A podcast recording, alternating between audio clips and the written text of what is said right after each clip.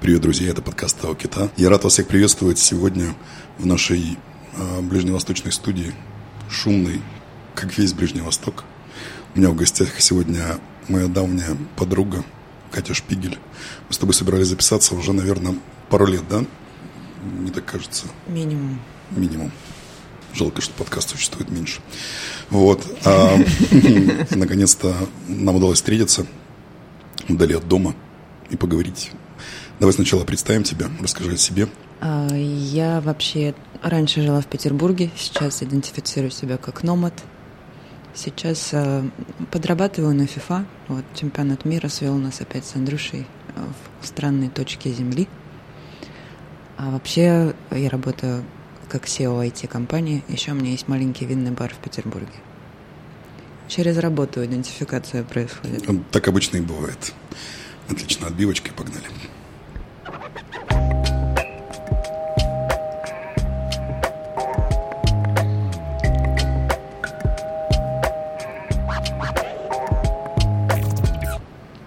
Начнем, как обычно, с новостей. И так как у нас очень такой интеллигентный подкаст с претензией на какую-то а, на какой-то интеллект, у меня новости из мира технологий, науки и прочего. Исследование показало, что человек уже спит, если рядом с ним лежит телефон. Примерно 48% опрошенных спят ночью рядом со своим телефоном. И для многих из нас смартфон – это последнее, что мы пользуемся, чем мы пользуемся перед сном. И первое, что мы проверяем, когда просыпаемся. Ряд исследований показало, что от этого падает качество сна, независимо от возраста. Если телефон находится на расстоянии вытянутой руки от кровати, то ваш сон, скорее всего, будет короче и не таким глубоким. Также возможно периодически пробуждение посреди ночи. Из-за этого днем может появляться сонливость и снижение продуктивности. Если убирать телефон из спальни перед тем, как лечь спать, то качество сна может прийти в норму уже через месяц. Как тебе такое? А я верю вообще легко. А ты спишь рядом с телефоном? Ну, конечно, я продолжу спать рядом с телефоном. Я один раз спала, значит, я сняла неудачный отель, и там была комната, в которой не было окна. Там было фейковое окно в атриум. Соответственно, полностью заблокированная комната, темная, то есть солнечного света нет. И я просто негодовала, мне там было супер некомфортно, но я выспалась как никогда вообще. Это же не значит, что я буду теперь все время спать с закрытым окном и задернутыми занавесками. Очень такая глубокая мысль на самом деле. Понимаешь? Ну, то есть ты спишь с развернутыми занавесками. Всегда. И при этом просыпаешься со, ну, с, с солнцем. будильником. А, с будильником. Ну, то есть тебе солнце не мешает. Нет, очень нравится, когда зима в вдохе, потому что... Непонятно, что это было. А белые ночи тебя не смущают? Я обожаю белые ночи. И спишь нормально? И у меня нет занавесок дома. Ну, такой амстердамский вариант. Да. Я понял тебя. Так как новости у тебя нет, я читаю вторую новость. В США разработан свитер, который спрячет людей от системы распознавания лиц. Свитер, который помогает обмануть систему распознавания лиц, разработали специалисты из университета Мэриленда в США. Невидимым для спецтехники человека делает не сама одежда, а рисунок на ней. На свитер нанесена размытая фотография уличного базара. Принт был разработан на основе набора изображений, которые и обучают системы распознавания лиц. Правда, свитер получился настолько некрасивый, что на вас не будет смотреть не только система распознавания лиц, но и обычные люди. Нормальная тема. С современные проблемы требуют современного решения. Ой, мне, слушай, это очень крутая тема. Меня, например, очень волнует э, то, что у нас сейчас везде система распознавания лиц, у нас в смысле на Земле, и что это становится совершенно новой нормой. Уже давно стало.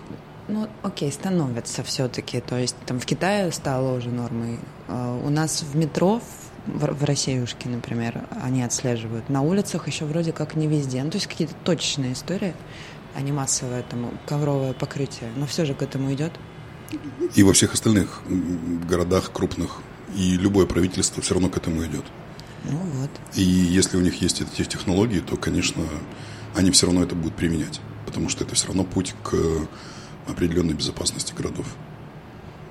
Я бы носила, на самом деле. И у меня есть даже чувак знакомый, который... Это становится же э, трендом как раз защита от этой слежки. У меня есть знакомый чувак в Питере, который вообще-то повар, но он несколько лет уже разрабатывает плащ. Что? Из специальной ткани, которая не пропускает какие-то частоты. И, короче, ты в этом плаще, тебя невозможно задетектить. Не спрашивай. Просто... Он будет надевать этот плащ на голое тело, выходить на площадь, открывать. а там свитер. Окей, где-то у меня еще одна такая животрепещущая новость была. Слушай, тебе снятся кошмары? Иногда, да. Ученые из университета Бирмингема проанализировали результаты исследований, где изучалось качество сна и пришли к выводу, что люди среднего возраста, которые часто видят кошмары во сне, могут подвергаться более высокому риску слабоумия по мере старения. Их когнитивные функции будут снижаться быстрее. За участниками эксперимента наблюдали несколько лет, оценивая здоровье их мозга. Среди них было 600 человек в возрасте от 35 до 64 лет, а также 2600 человек от 79 и старше. Выяснилось, что те, кто в среднем возрасте видит кошмары хотя бы раз в неделю, в 4 раза чаще страдают от снижения когнитивных функций в следующие 10 лет. А у пожилых участников исследований, которые часто сталкивались с тревожными снами, в два раза чаще развивал, развивалась деменция. Ну, а где тут причина, где следствие? Я не знаю. Вот именно. Но вот новости есть. Бирмингем. И инфоповод. Возможно, за эту за это а исследование... английские ученые же, да? А, да. Я думаю, за это исследование вполне можно получить э, Шнобелевскую премию. Да, да, да. Вообще, кстати, я, знаешь, замечала, что я очень редко помню свои сны, когда просыпаюсь утром. Но потому, какое у меня настроение, я могу понять, как бы это был плохой сон или хороший. У тебя есть такое? У меня сегодня было сплошное расстройство. Я на излете сна услышал песню с каким-то охрененным припевом я начал просыпаться, понял, что эта песня не существует. То есть я ее придумал во сне и понял, что этот припев нужно запомнить. Я, ну, как бы так просыпался, просыпался, я проснулся, открыл глаза, этот припев повторял, ну, чтобы не забыть, что логично. Он был настолько охрененным, что это просто был бы вообще хит и разрыв. Я, я прям, знаешь, вот собирался взять первым делом телефон и записать его. После этого я открыл какой-то чатик, и там в чатике была шуточка, отсылка к песне «Максим». И я хотел перешутить навстречу и написать строчку из песни «Максим». И пока я вспоминал строчку из песни «Максим», я поймался на мысли, что я забыл самую охренительную песню на земле, которая пришла ко мне во сне. Попса зло. И, короче, вот так я не стану снова мега популярным. Смотрел в детстве сериал «Элен и ребята»? Да. И потом пытался его пересмотреть уже в осознанном возрасте. Нет, не надо. Это дрянь... Это дрянь страшная. Вообще да. просто кровь из глаз. Но там была одна серия, которую я почему-то запомнила. Там этот чувак, который был музыкант. Типа... А, они все были типа музыканты. Неважно. Да. Короче, там mm-hmm. один из чуваков, а, значит, ему снилась каждую ночь какая-то гениальная песня. Он никак не мог ее запомнить. Он тоже думал, сейчас я проснусь, я запишу и стану богатым и знаменитым. И попросил ребят записать ночью, значит, что же ему там такое снится ну, мало ли, вдруг он напевает. И он напевал ее ночью, и оказалось, что это Битлз. Я уверен, что моя песня была гениальнее, чем Битлз. Сегодня я бы хотел с тобой обсудить парочку тем, которые между собой никоим образом не связаны. Но мне давно хотелось их с кем-нибудь обсудить. Алексей сегодня не смог. А больше здесь никого, собственно, и нет. Поэтому давай начнем с первой.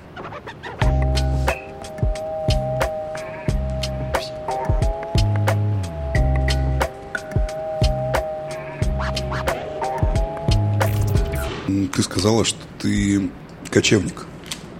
Ты можешь назвать себя человеком мира? Я себя давно считаю человеком мира.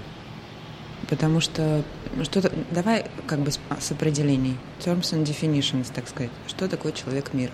Человек, которому хорошо в любой стране. Не в, ну, не в любой стране, который себя не... А, ну, не привязывает к какой-то конкретной... Да, как, с какой-то конкретной... Какой, ну, мне так кажется, да, с, с чем-то... С, с конкретной геопривязкой. То есть он может себя идентифицировать как русскоговорящий, например, может, как россиянин, а может э, быть россиянином, русскоговорящим человеком мира одновременно, да, потому что у тебя паспорт РФ, но при этом ты можешь поехать куда угодно и кайфовать, то есть ты не сидишь как бы в одном месте. Вот, наверное, это как бы легкость передвижения, да, и какая-то возможность ассимилироваться в другой среде быстро. Ну, а тебе комфортно? Мне, например, некомфортно чаще всего. Мне кайфово, я обожаю путешествовать. Не, я, я обожаю путешествовать.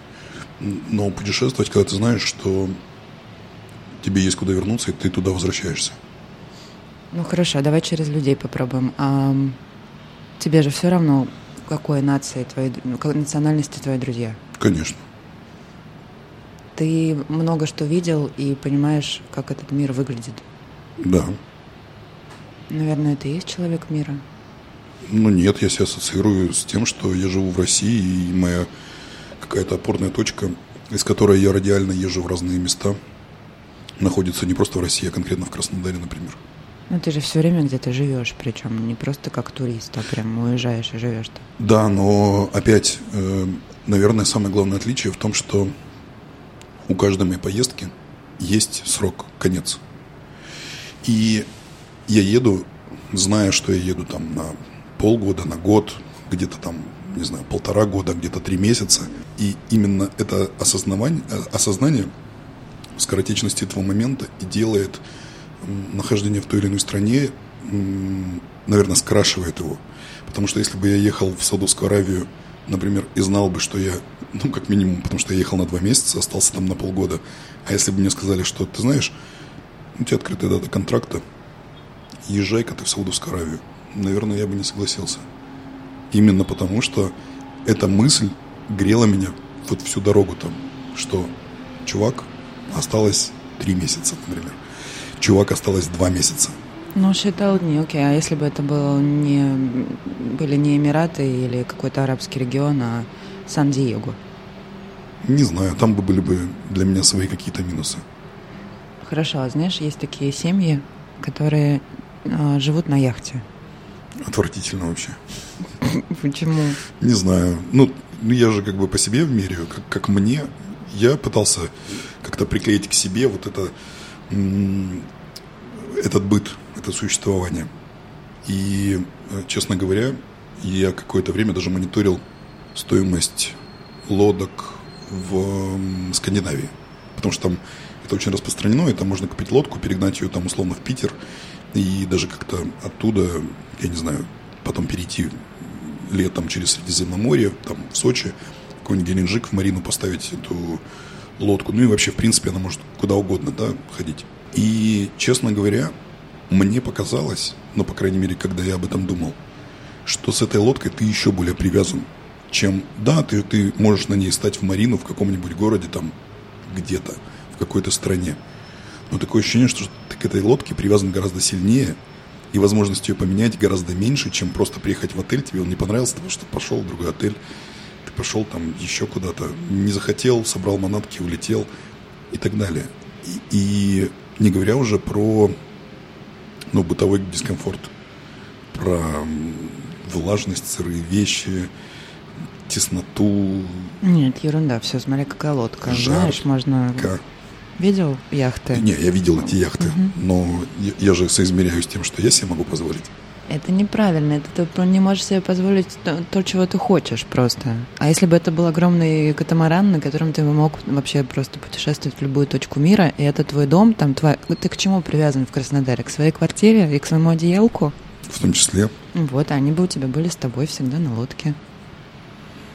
Якоря твои физические, материальные. Ну, фиг знает. У меня там много всяких якорей, честно говоря. Ну, не знаю, мне, мне очень нравится идея. Я вообще, на самом деле, прихожу в восторг, когда я, например, я же занимаюсь тоже яхтингом периодически. Я обожаю, когда ты просыпаешься в другом месте, не там, где заснул. Это супер кайф. Ты выходишь совершенно в новый мир. Не, ну в Питере это у вас вообще, я так понимаю, регулярное такое увлечение. Ну, в Питере это коротенькие поездки, там всегда холодно. Ну, и моя шутка не зашла, я понял. А, извините.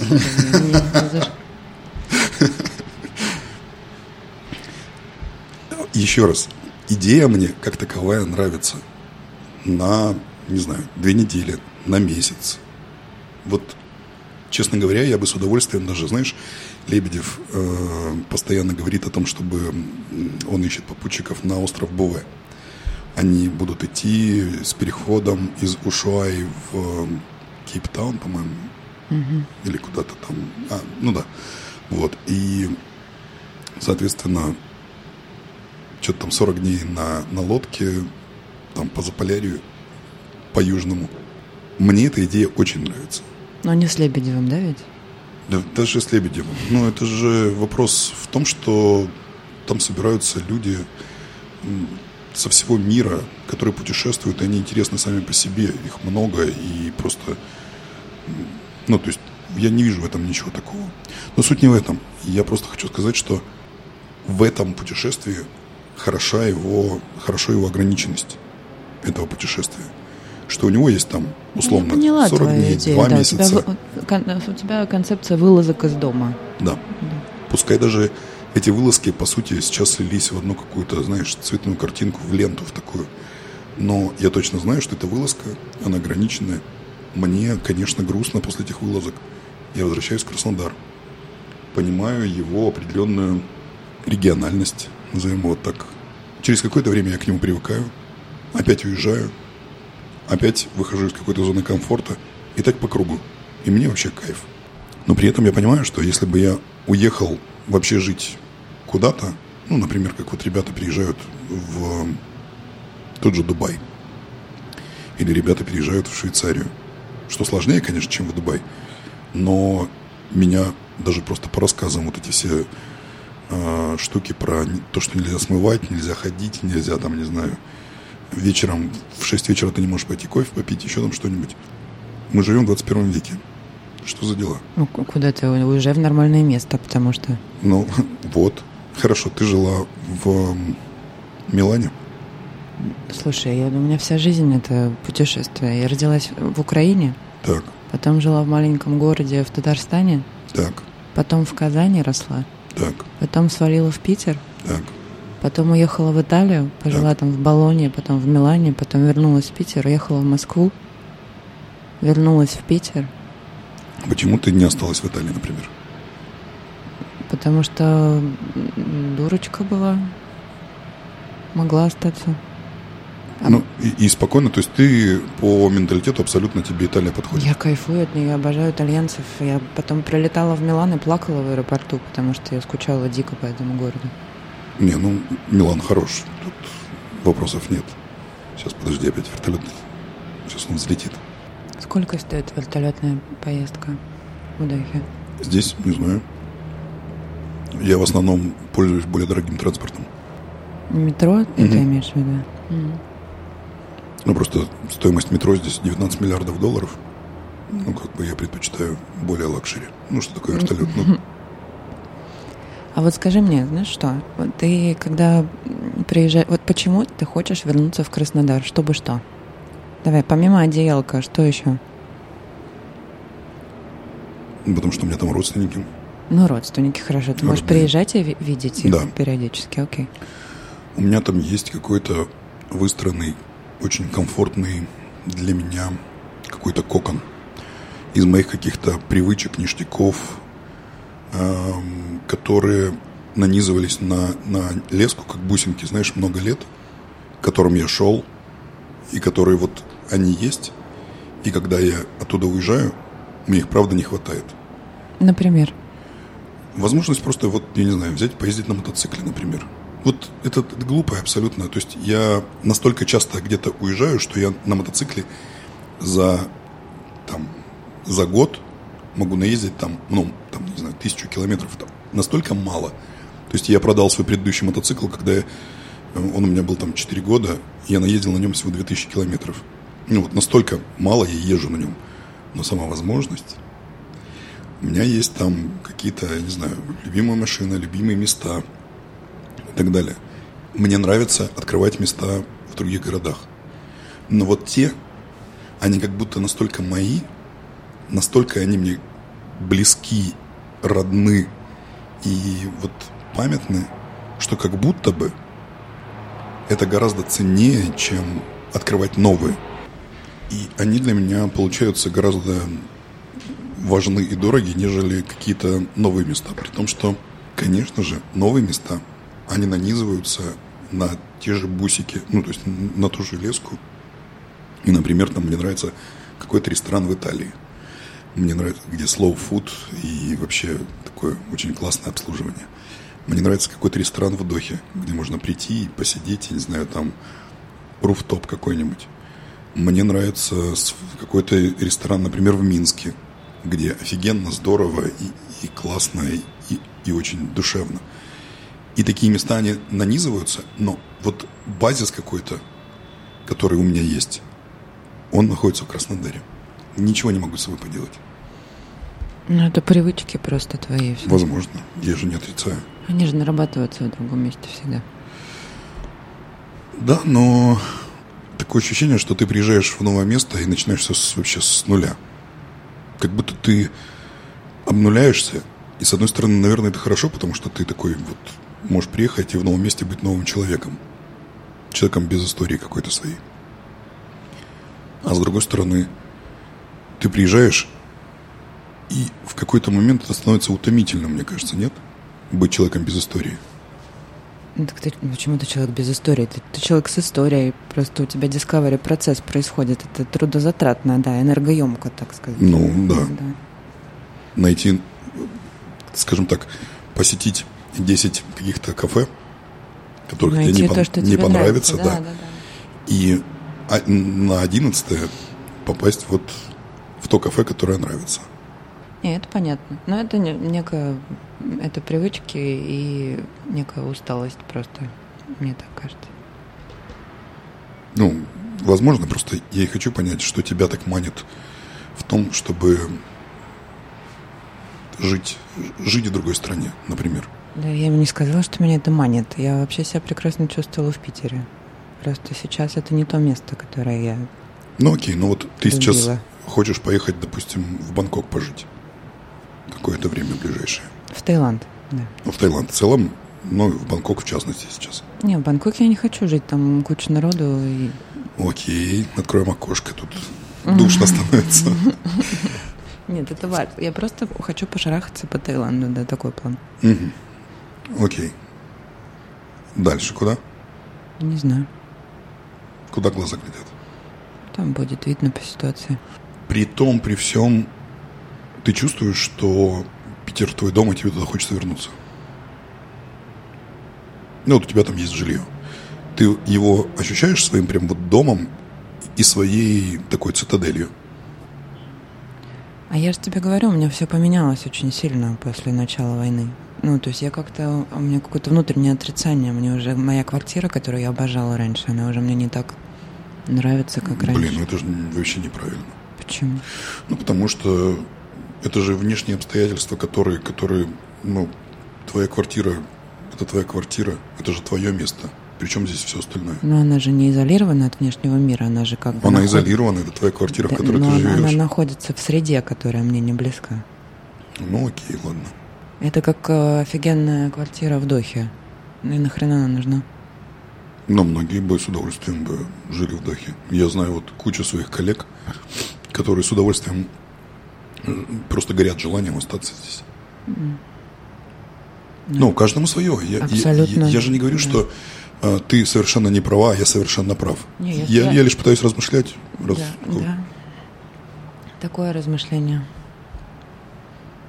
Да дурацкая тема, блин, Андрюша. Ну, как бы когда-нибудь я с удовольствием, наверное, опять буду жить в Петербурге. Но это не точно. У меня есть друзья, которые уехали еще в феврале и принципиально даже не приезжают в Россию, потому что не могут себя заставить.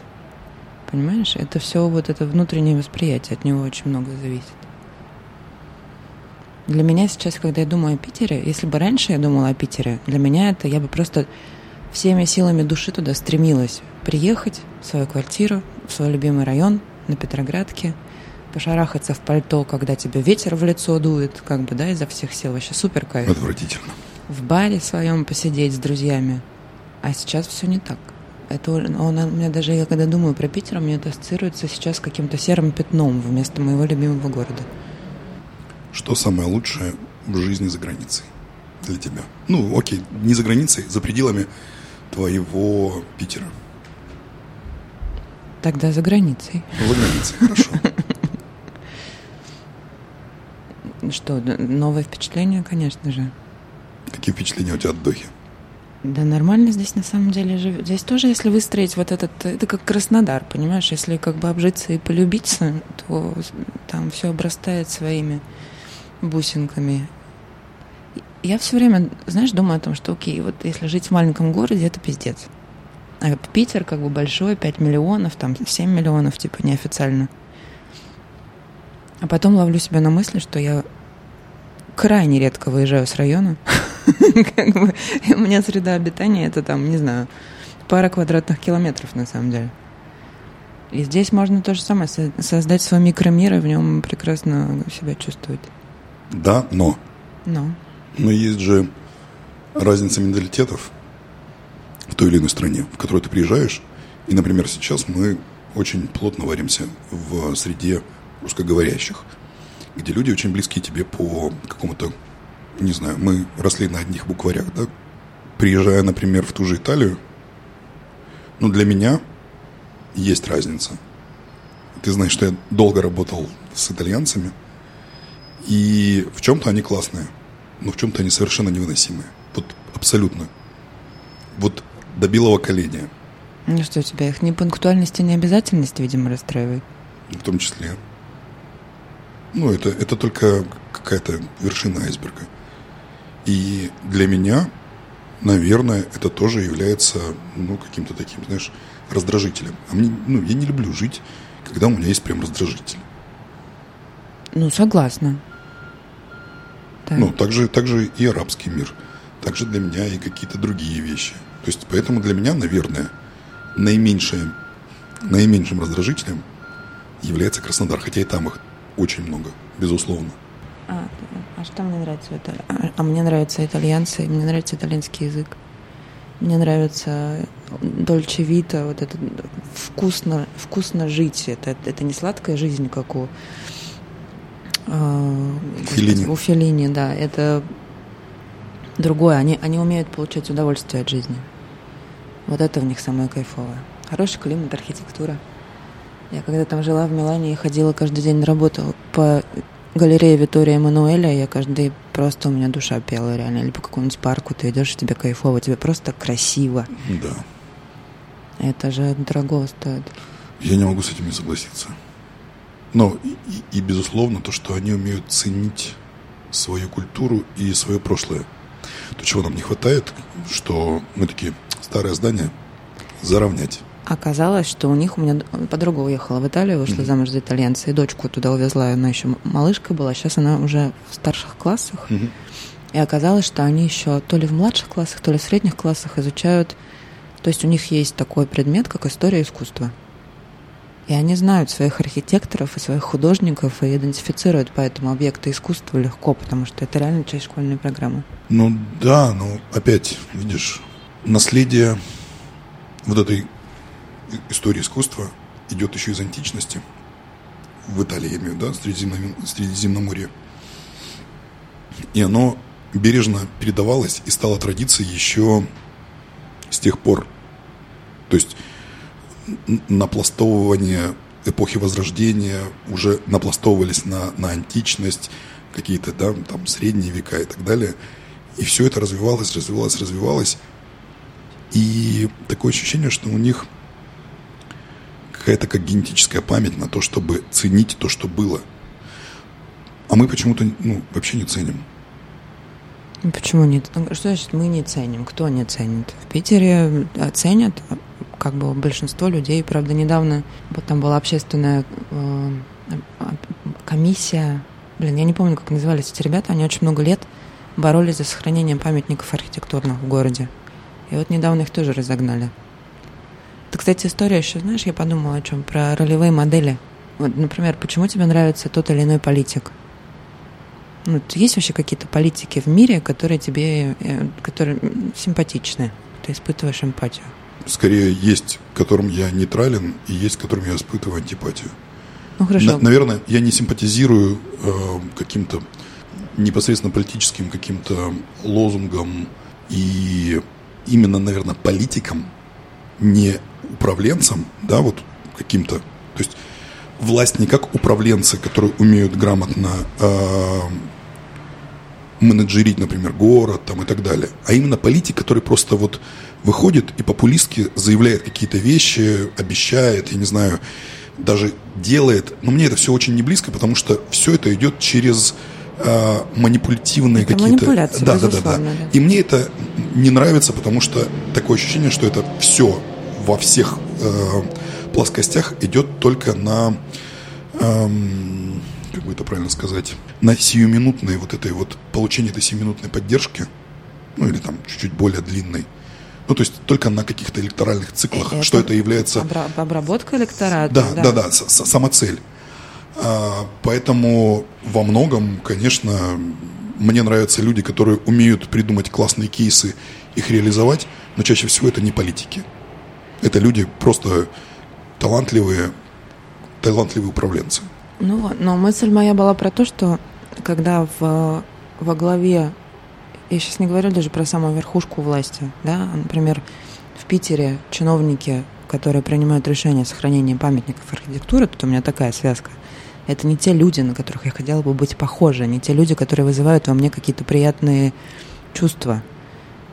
И как бы это совершенно другой уровень типаж людей, да, у них тоже другой mindset. То есть реально это просто другие люди. И я не хочу, чтобы они управляли моим городом или мной. Это тоже сейчас очень сильно влияет на восприятие как раз всего, что происходит в стране, в том числе и в городе.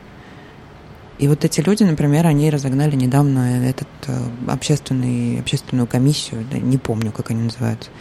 Там все в большой печали, потому что это сейчас развязывает руки для коммерческой застройки в, собственно, на местах, где ее не должно быть.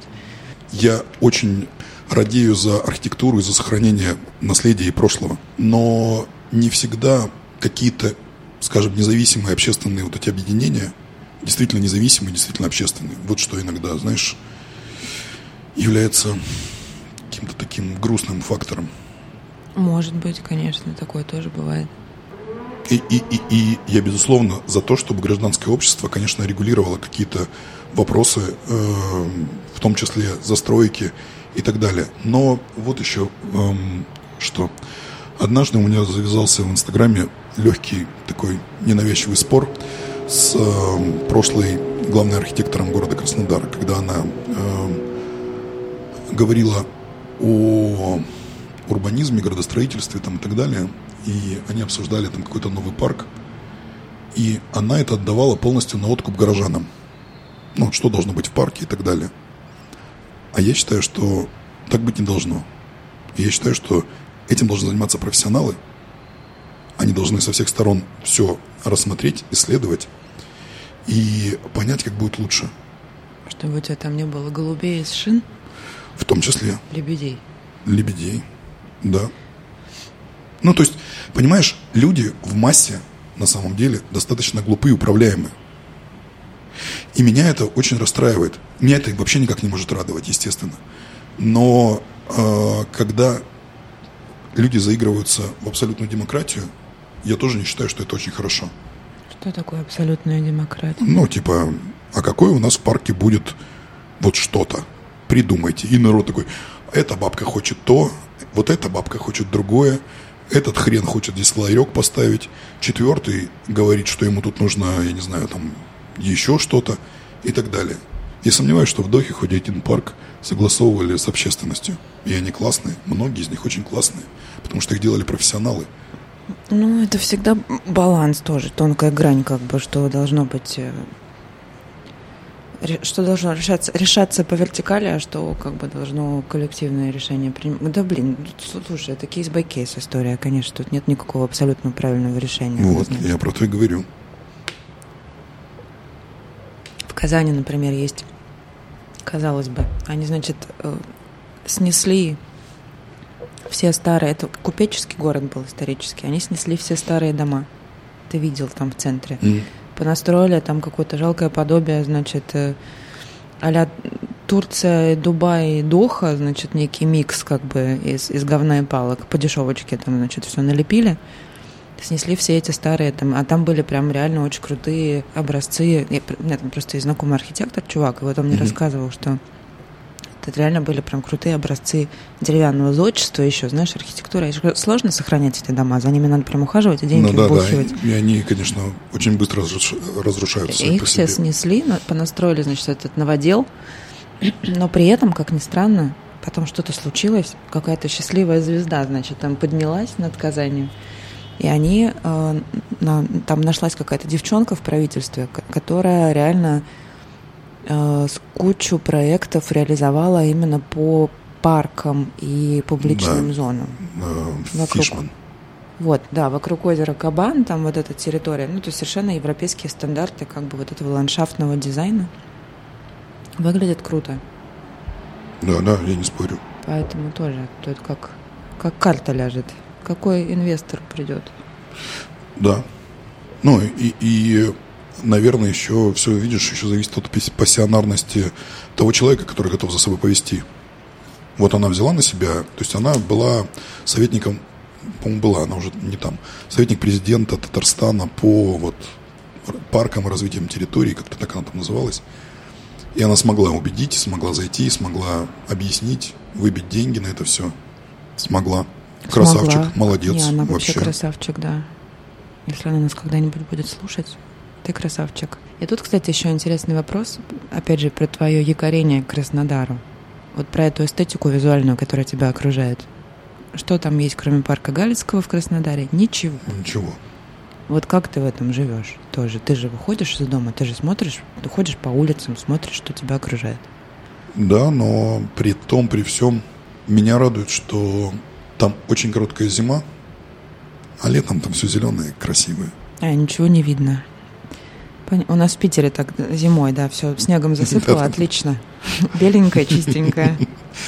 Ну вот, а в Краснодаре все зелененькое, цветущее. Абрикосы валяются по улицам. Абрикосы заканчиваются, яблоки начинаются. Ну, хорошо. А, кстати, вчера играла с каким-то незнакомым мужиком в игру в баре. Если тебе сказали бы, Андрей, можешь выбрать любой город на свете, и вот там все будет как ты хочешь, вот у тебя будет жилье, которое ты хочешь, вообще, короче, тебе будет там кайфово, да, именно с точки зрения бытового устройства. Какой город ты бы выбрал? Я не знаю. Я не знаю, потому что Наверное, из тех городов, где я был, я бы не выбрал никакой. А в мире еще столько городов, где я не был, и где наверняка очень хорошо. Сколько стран ты, в, сколь, в скольких странах ты побывал? Наверное, в 30 где-то. И что, Краснодар лучше всех? Да, для меня да. Окей, okay, that point. Шахмат аметисты. Ну, то есть, еще раз, мы же говорим, он, конечно же, во многом очень плох. Очень плох. Несравненно плох вообще, э, если сравнивать с другими городами. Но по совокупности каких-то плюсов, которые у него тоже есть, для меня это перевешивает. И, и, и тот, вот те бусинки, которые, о которых я говорил в начале, они тоже висят на, на как бы как плюсы и делают его для меня близким, родным и дорогим для меня. Я вот еще думаю о том, что на самом деле очень многое же... Тут, наверное, зависит от типа личности, но вот для кого-то, например, важнее климат, поэтому они готовы жить в дохе, там, бабки, да, окей. Для кого-то важны вот эти привязки памяти, да, когда ты чувствуешь это своей родиной, своим местом, в котором ты вырос, и для тебя там каждый уголок заценный дорог как бы твоему сердечку. А для кого-то люди. То есть, соответственно, там, где твои люди, там твой дом. Вот мне кажется, что, наверное, для меня все-таки через людей якорение. И сейчас как бы ситуация, в которой люди не концентрируются в одном месте, как это было раньше в Питере. И сейчас они разбросаны по миру, и у меня тоже нет этой привязки больше, все, и как бы она пропала. И в каком городе ты жила бы? В Берлине. Я просто не был в Берлине, возможно, мне бы тоже понравилось, но я не был. Принятое решение давно уже, да. А почему ты не живешь, не живешь в Берлине тогда? Ну, потому что у меня нет возможности получить ВНЖ в Германии сейчас. Я над этим работаю. А как-то жизнь засасывает. Ты, то, то ты в Дохе, то ты еще где-нибудь. И как-то все некогда заняться. Глупость какая-то, правда? А, а вот на самом деле же так. Ну, ты же знаешь, что жизнь это то, что происходит, пока мы что там планируем. Вот так же и здесь. Вот мне сейчас предлагают, например, э, политическое убежище в э, Парагвае. Потому что там есть знакомые, которые могут сделать этот статус политического беженца в Парагвае. Что-то как-то не хочется. Мне кажется, знаешь, так еще в Сомали можно попросить. Ну нет, Парагвай не настолько плохо. Не, я согласен. Это как бы но Не знаю, какие плюсы в Парагвае, в паспорте Парагвая? Ну, как минимум в ВНЖ. ВНЖ там, да, там не паспорт. А, ну, ты можешь ездить по всей Южной Америке без визы. Ну, мы да, так нас, можем ездить. Да, да, да, у нас так. Да ничего, просто что у тебя как бы есть э, какой-то другой документ, не только паспорт красный. Ну и ты согласна? Я сказала же, что не поехала, вот видишь? Не, ну ты, не-не-не, я имею в виду, что, ну, ты же можешь еще поехать и... Да не, ну... Нет? Нет, пожалуй. Окей, ладно. На это я не способна.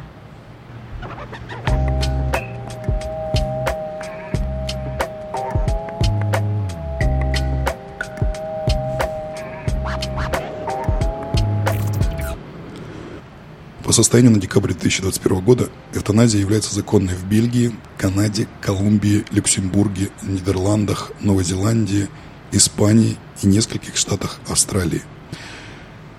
Эвтаназия была недолго легальна в северной территории э, в период с 1996 по 1997 год, но затем была отменена федеральным законом. Северная территория – это часть Австралии.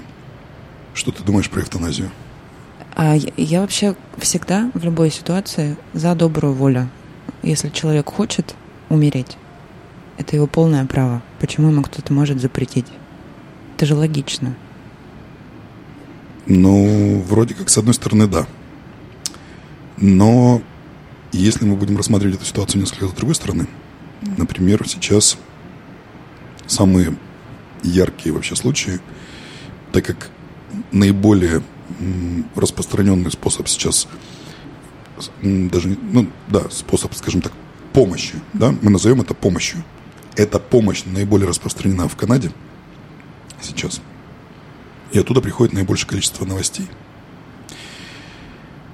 И, честно говоря, меня это немного пугает, потому что, с одной стороны, э, эвтаназия подразумевает под собой гуманность и заботу о человеке – но такое ощущение, что государство не справилось с этой функцией. Я приведу пример. Подготовился. Я да. подготовился, да. я к этой теме готовился, мне интересно было. Для начала. А, в обозримом будущем Канада легализовала медицинское самоубийство в 2016 году. С каждым годом количество желающих покончить с собой при помощи врачебной эвтаназии неуклонно растет – Вероятно, уже в обозримом будущем Канада достигнет черты в 50 тысяч подобных смертей в год. Такая вот информация. Но самое интересное на самом деле не это. Новость. Паралимпийская чемпионка, ветеран канадских военных сил Кристин Готье в течение пяти лет выбивает у Ассоциации по делам ветеранов домашнюю инвалидную коляску. Мне ответили, цитата, «Мне ответили, если вы так страдаете, мадам, мы можем оплатить вам эвтаназию». Цитата окончено, сообщила она. Готье служила в тяжелой артиллерии и получила травму позвоночника и ног во время учений в 1995 году. Организация отрицает инцидент и утверждает, что в личном деле Готье не отражено предложение об эвтаназии. Правда, признает четыре случая, когда их сотрудник рекомендовал эту процедуру вместо лечения либо оборудования. То есть получается, что человек, который, казалось бы, даже со своим каким-то увечьем, продолжает жить и в определенной степени радоваться жизни – просит помощи государства, а государство говорит, слушайте, есть выход. Ну и дальше человек либо принимает этот выход, либо нет. Он, у него есть такая опция. Хорошо иметь выбор. А, в Канаде собираются расширить список а, причин для эвтаназии. Пенсионер-инвалид, лишившись пособий, собаки и жилья, попросил помочь ему умереть.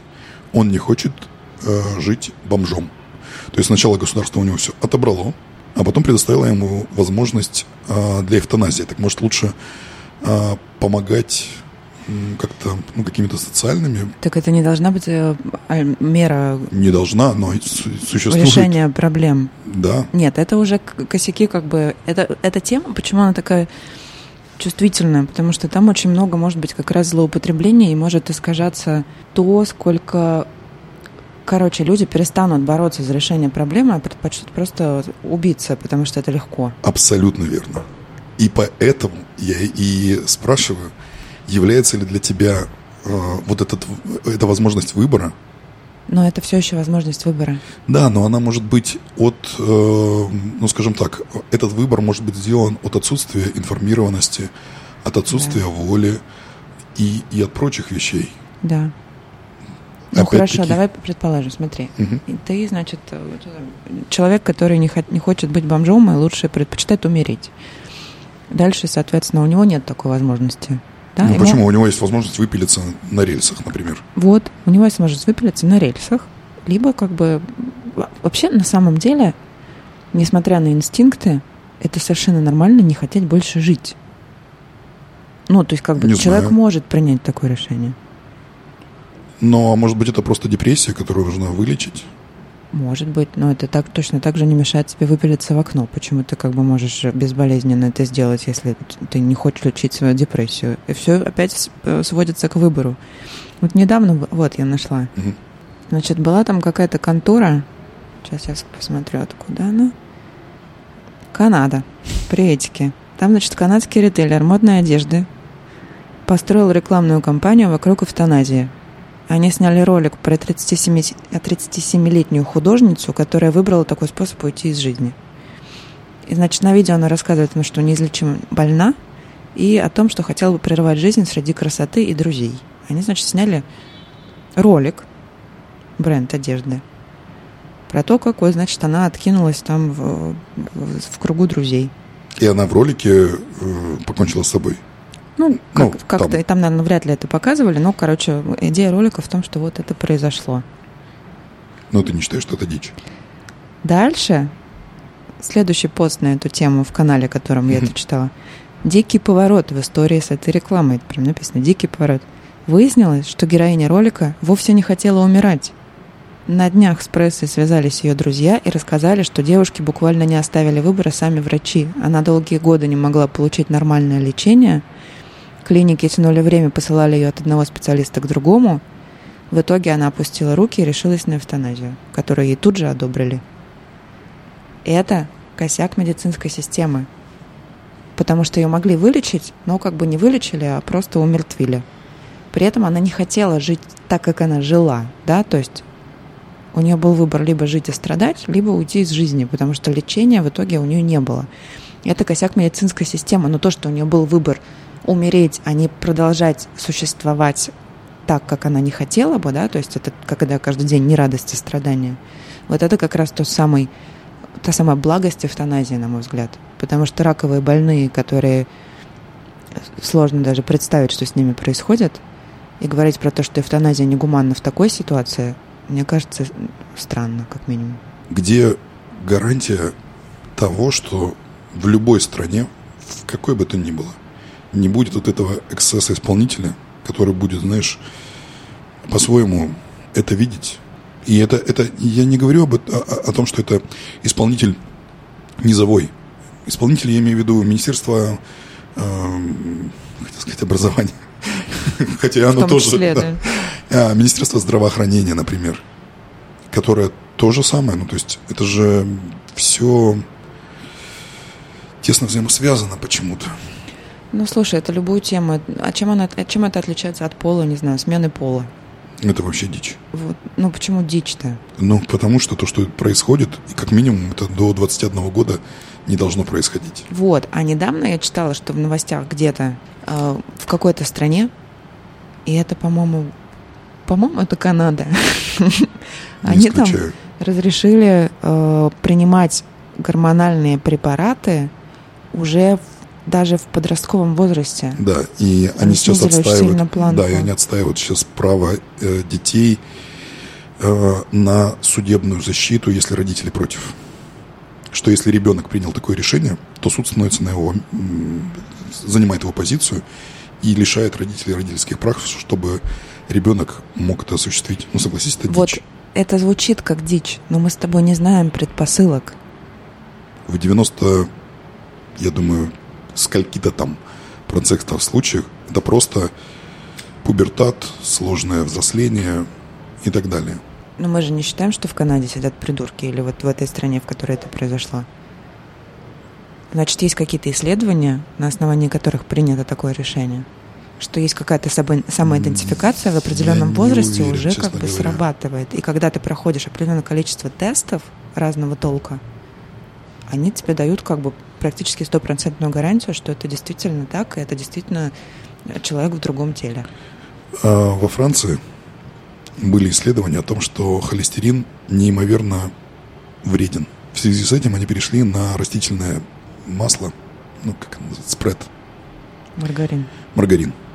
Потому что есть масло, естественно, отвратительно, вредно и вообще. Соответственно, они загубили целую отрасль производства ну, и так далее. Потом произошло новое исследование, которое сказало, слушайте, мы посмотрели в, в там э, более свежими инструментами, провели новые исследования, и оказалось, что холестерин не, не вреден. Там совокупность факторов должна быть. Сам по себе холестерин и само масло очень полезные. Вот это дичь, знаешь почему? Потому что вся высокая кухня французская строится на сливочном масле. Ну вот, и, и просто в какой-то момент французы после этого исследования ринулись покупать масло. И оно настолько выросло в цене, потому что его неоткуда взять. А, молочное животноводство уже было а, загублено. И вот там прошло не такое большое количество времени. Поэтому, ты знаешь, вот эти исследования, которые делаются в угоду каких-то корпораций, например, в угоду какому-то общественному мнению, еще чему-то. Да, ладно, черт с ним, сливочным маслом, но это как бы, когда речь происходит про смену пола для подростков, ну, это супер сенситив тема. Не может быть все так просто, Андрюша. Нам нужно с тобой провести исследование. Собственное. Я не да. хочу пол менять. Ты провел исследование, поздравляю. Над собой, да. Стопроцентный результат. А ты хочешь пол сменить? Нет. Стопроцентный результат. Два из Но двух. при этом я считаю, что быть мужчиной гораздо удобнее, чем женщиной. Возможно. Во всех смыслах. Например, почему? С точки зрения социальной позиции стартовой. С точки зрения, э, удобно ли тебе писать или нет, например. Как тебе такой аргумент? Ар- аргумент. А аргумент. по поводу стартовой позиции, ну-ка давай расшарудим не тему. Будем обсуж... Не будем отрицать, что даже сейчас, даже в 2022 году, быть мужчиной и строить карьеру легче, чем быть женщиной и строить карьеру. И даже сейчас неравенство в зарплатах, как мы знаем из многих источников, продолжает сохраняться просто на основании гендерного признака. В России? В России в том числе, да.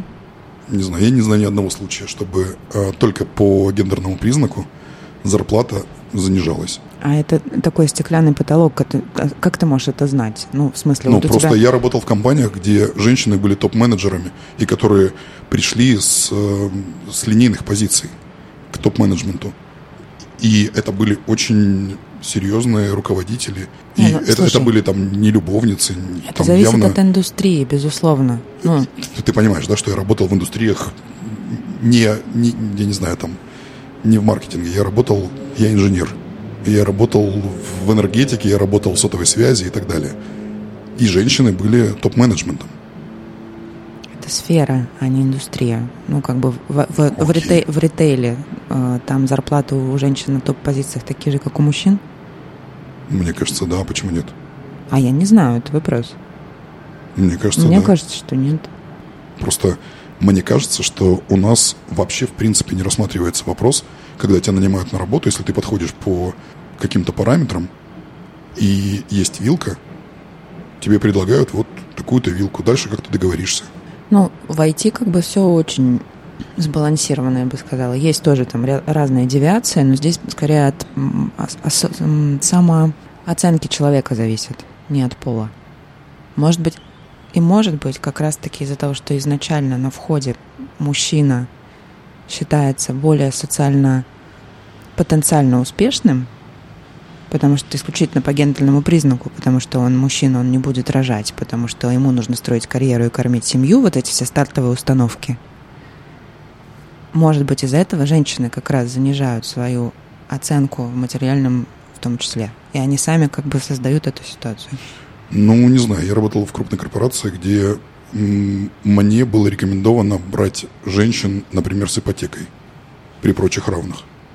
Потому что женщина с детьми и с ипотекой, что она будет лучшим работником. Зарплата, ну, то есть зарплата что для мужчины, что для женщины одинаковая. Угу. Но при этом скрипт был, что женщина, у которой есть кредитный какой-то, ну, какая-то закредитованность и есть ребенок, гораздо лучший сотрудник, нежели мужчина. Да, я об этом слышала тоже. И вот в этом случае женщины, женщине отдадут преференцию при прочих равных, при том, что они одинаковые специалисты. Угу. И это, опять же, я работал, ну, это техническая составляющая, это не, не, не составляющая, ну, то есть это не продажа, например. Ну, слушай, недавно были какие-то скандалища очередные из Америки, когда Из Америки, да, там, там это другой вопрос. Да. В Америке до 60-х годов сегрегация была. Мы это не берем сейчас. Мы говорим конкретно про равенство э, в, в России, и Советский Союз этому дал огромный толчок. Возможно. Потому что, потому что даже недавно, мы, кстати, это обсуждали в подкасте о том, что недавно какая-то американская компания, а может быть это Virgin, а, заявила о том, что они выставили полностью женский экипаж. Весь самолет полностью женский экипаж был. А в Советском Союзе полностью женский экипаж достиг Северного полюса что-то там чуть ли не в 40-х годах или в 30-х. То есть, ну, к вопросу о том, что... В 40-х, это во время Второй мировой было или после? Мне кажется, еще раньше. Я к чему? Я к тому, что э, Советский Союз очень много дал вот этого равенства для нашего общества. В том числе э, именно потому, что э, после Великой Отечественной войны огромное количество э, мужчин, которые полегли на полях сражений, их не хватало, и поэтому женщины это стали факт, руководителями. Да, да, да. Ну, то есть я имею в виду, что для нашей страны эта модель не очень релевантная. Не, не спорю с тобой. Окей, про продолжим. Да? Значит, мы остановились на том, что удобнее писать. Ты согласился? С этим да, конечно. Значит, позы в сексе удобнее у мужчины, чем у женщины, например. Ну, я на это могу смотреть как мужчина, конечно, только... Физическая сила by default как бы есть. Удобно? Удобно. Поднять тяжелую сумку легче. Так. Смотри, сколько уже, уже на пальцах одной руки уже преимущество. Хорошо обаяние женское. А мужское обаяние когда-то делать? Гораздо меньше. На мой взгляд. Харизма, харизма ассоциируется мы, с мужчиной больше, чем с женщиной. Само слово харизма. Само слово, может быть, и да, но все-таки, мне кажется, э, женское обаяние, вот именно как обаятельный человек, ты представляешь все равно, мне кажется, больше женщин. Нет, я мужчину представляю. А, кроме того, а как же тот же самый карьерный рост просто за красивые глаза, например. Не знаю таких случаев. Я знаю. А вот э, случаи, когда у женщин каждый месяц случается менструация, знаю много. Ну ладно, ты меня убедила. Ну, Мужчина жить лучше. Договорились. Ну, не, правда, удобнее. Да, но это же не означает, что ты хочешь сменить пол. Нет. И подросток, которому 10 лет, он же ведь не знает вот этих всех плюсов и минусов. Просто потому, что у него еще нет жизненного опыта. Нет, я согласна, что это дичь, как бы. А, а, кстати, я тебе, знаешь, хочу рассказать, что я читала очень большую статью по поводу смены пола не так давно. И оказалось, что есть случаи обратного перехода. То есть да. люди даже, когда они уже взрослые, половозрелые, и они решились на это, через какое-то время после начала терапии они могут передумать и откатить обратно. Да, но они уже не откатятся. То есть попытка, да, они э, в определенной степени там что-то восстанавливаются, но, конечно, большинство изменений необратимые, к сожалению. Не, насколько я знаю, там почти все почти обратимо. Более того, последние исследования говорят о том, что людей, сменивших пол, преследует тяжелая депрессия, прочие расстройства, в том числе ну, половые дисфункции. Потому что для того, чтобы тебе менять пол, тебе нужно применять а, гормоны другого пола, и, соответственно, тебе ну, не хочется ничего. А ты меняешь пол для того, чтобы как-то по-другому с другими взаимодействовать. взаимодействовать. И, короче, там замкнутый круг, что ты вроде бы меняешь пол для того, чтобы у тебя большая вариативность была твоих каких-то удовольствий, но при этом тебе этих самых удовольствий не хочется. Ну, сначала не хочется, потом хочется. Да, слушай, э, люди в сложной ситуации, что уж тут говорить. Не хотелось бы оказаться на их месте. да, честно сказать. Мы отдалились опять от эвтаназии. А мы, а, мы еще не закончили про эвтаназию? Мне кажется, нет.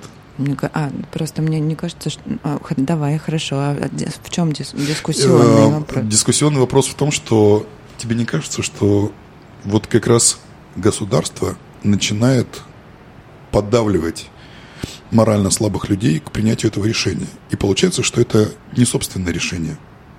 Навязанное, да, очень распространенный кейс вообще во всех сферах психологических. И тогда скажи мне, против ли ты смертной казни? Безусловно, да. А где тогда вот эта тонкая грань Нет, между тем, что это... человек виновен, сидит в тюрьме, и его всю жизнь лечат, поддерживают. Может быть, его тоже можно подтолкнуть к тому, что он скажет, я хочу смертную казнь, я хочу условно эвтаназию, но только это будет по-другому называться, чем всю жизнь пожизненно гнить там где-то в какой-то камере. Так это тоже две большие разницы, это будет его решение. Но, но я против смертной казни, потому что это насильственное решение жизни. Потому, и как бы если человек этого не... А еще к тому же, помимо того, что человек этого не хочет, его насильно убивают, это убийство в этом случае, а не эвтаназия, это не добровольный уход из жизни. Может оказаться через какое-то время, что он не виноват, как известно, да? Очень много было таких кейсов в истории.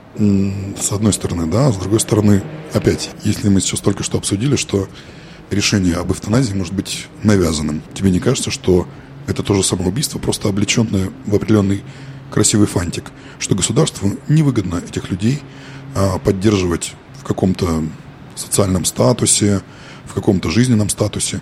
И они просто принимают, ну, дают ему такой ну, лож, ты, ложный выбор. Ты утрируешь сейчас, безусловно. Но что значит поддерживать в социальном статусе? Все сами себя поддерживают в социальном статусе. Но нет. Ну, что значит нет? Ну, это значит, что, например, если человек, ну, назовем так, опустился, то, возможно, государство может дать ему какую-то работу, реабилитационный центр какой-то бесплатный для того, чтобы не требовалась его поддержка. Но в этом должна быть заинтересованность государства. А мы, ну вот сейчас обсуждали, ну, просто я не смог найти э, каких-то подобных кейсов из других стран, ну потому что я так понимаю, что тема опять-таки чувствительная. Есть там э, темы из Лихтенштейна, о том, что там писатель тоже захотел, чтобы его умертвили. Мы, опять-таки, не берем э, желание человека просто свести счеты с жизнью другими, но чужими руками. Мы сейчас не берем религиозную составляющую, опять-таки, что ни одна из религий не, не одобряет это. Мы по-хорошему да, должны на это смотреть с точки зрения взаимоотношения государства и отдельного юнита человека. Государству всегда выгодно, чтобы у него было много людей. Почему? Потому что это налогооблагаемая база, ну, да, и так далее. Мы это все знаем. И вот здесь конкретно в, в Канаде, да, вот несколько случаев нашумевших, которые я тебе прочитал, говорят нам о том, что им дают ложную иллюзию выбора, что возможно, если бы им сказали, слушайте, ребят, давайте мы, например, будем вас лечить вот для этого есть все средства. Или давайте мы вам дадим работу и жилье социальное. Для этого есть все средства. Давайте мы вам выделим какую-то социальную помощь или суду, или заем для того, чтобы вы могли каким-то образом открыть, например, условную пекарню. Но нет, им предлагают способ уйти из жизни. И предлагают его быстро, безболезненно и легко. Не кажется тебе, что здесь что-то противоречит гуманности, о которой мы говорили в самом начале? Чисто теоретически, безусловно, да. Нужно искать а, с помощью, видимо, государство должно предлагать разные варианты решения проблемы. Но я не верю в помощь государства. Как-то я, я никогда не, даже в своей жизни не учитывала, что есть некое государство, которое может тебе помочь решить какую-то твою проблему. Оно, скорее, тебе создает проблемы, и ты их пытаешься решить в течение своей жизни. Это наша позиция как бы обусловлена теми местами, где мы росли и как мы росли. Поэтому я как бы оцениваю вот, вот, вот эту ситуацию, там, тобой озвученную с точки зрения вмешательства или какой-то гуманитарной помощи государства, у меня нет этого игрока, вот нет этого, нет лица государству в этом уравнении. Тут как бы есть человек и решение его проблем. И он дальше сам решает свои проблемы так или иначе, то, как он считает нужным. У него это просто дополнительный инструмент. Давай так. Да, но ты же согласна, что не все люди эмоционально и интеллектуально одинаковые? Безусловно. И, к сожалению, некоторым нужна эта помощь и поддержка. И что когда он оказывается, человеку кажется на обочине на какой-то, на обочине жизни, на обочине общества, часть людей могут. Часть людей не могут найти в себе силы вернуться на эту дорогу и продолжить свой путь. Угу. Я понимаю, что да, ты, ты эм, этот механизм как государство, да, ты, ты не учитываешь как способ возвращения на эту дорогу. Но по идее это оно должно быть, потому что государство должно быть заинтересовано в том, чтобы люди жили на этой территории, опять-таки. Ну да, безусловно. А, а, а в чем здесь конфликт сейчас? Нет, конфликт просто в том, что э, есть конкретные кейсы, и наверняка они действительно положительные. Я имею в виду то, что действительно неизлечимые э, там больные, которые действительно мучаются. И это, наверное, гуманный шаг помощи. Такая акт помощи, наверное, даже последнее желание. Но с обратной стороны, такое ощущение, что это может обернуться и не помощью ведь совсем. Что, возможно, помощь заключается в том, что с человеком просто нужно, может быть, поговорить, просто поговорить. Ну, ты же сам озвучиваешь решение этой проблемы. То есть, как бы, если у человека проблема из-за того, что у него маленькая зарплата, и поэтому он хочет откинуться через эвтаназию, наверное, ему не нужно предлагать такой вариант решения проблемы. Он для него должен быть недоступен. А если у него рак четвертой стадии, то как бы, пожалуйста. На этой мысли я считаю, что мы должны отправить этот, э, эту запись в посольство Канады, Пускай они ознакомятся с нашими доводами. Я, кстати, кон- консультант ФИФА. Могу консультировать правительство Канады. Андрей, вы, вы как себя чувствуете? Я себя чувствую прекрасно, пол менять не намерен. Спасибо, Катя, было приятно пообщаться. Finally we did it. Спасибо, Андрюша. Тау кита. След- следующий которые... раз интересно, в каком месте мы будем записываться? Не знаю. В этом и интерес жизни – неожиданность, необычность. Но я готов сказать уже сейчас, что все нас могут услышать на Яндекс Музыке, Spotify, а Apple Podcast, Google Podcasts. Пока-пока. Пока-пока. Итак, как мы записываемся накануне финала чемпионата мира по футболу, скажи, кто победит? Я за Аргентину. Ты из Аргентины. Чисто из гуманитарных соображений. Просто потому что тебе хочется отдать кубок Месси? Нет, Месси это не гуманитарное соображение. Для Месси это было бы приятно, это было бы очень символически, а, символично, если бы Месси забрал кубок. Но в Аргентине инфляция 200%. Не будем об этом забывать. Людям нужна радость. Пока-пока. Пока. -пока. Пока.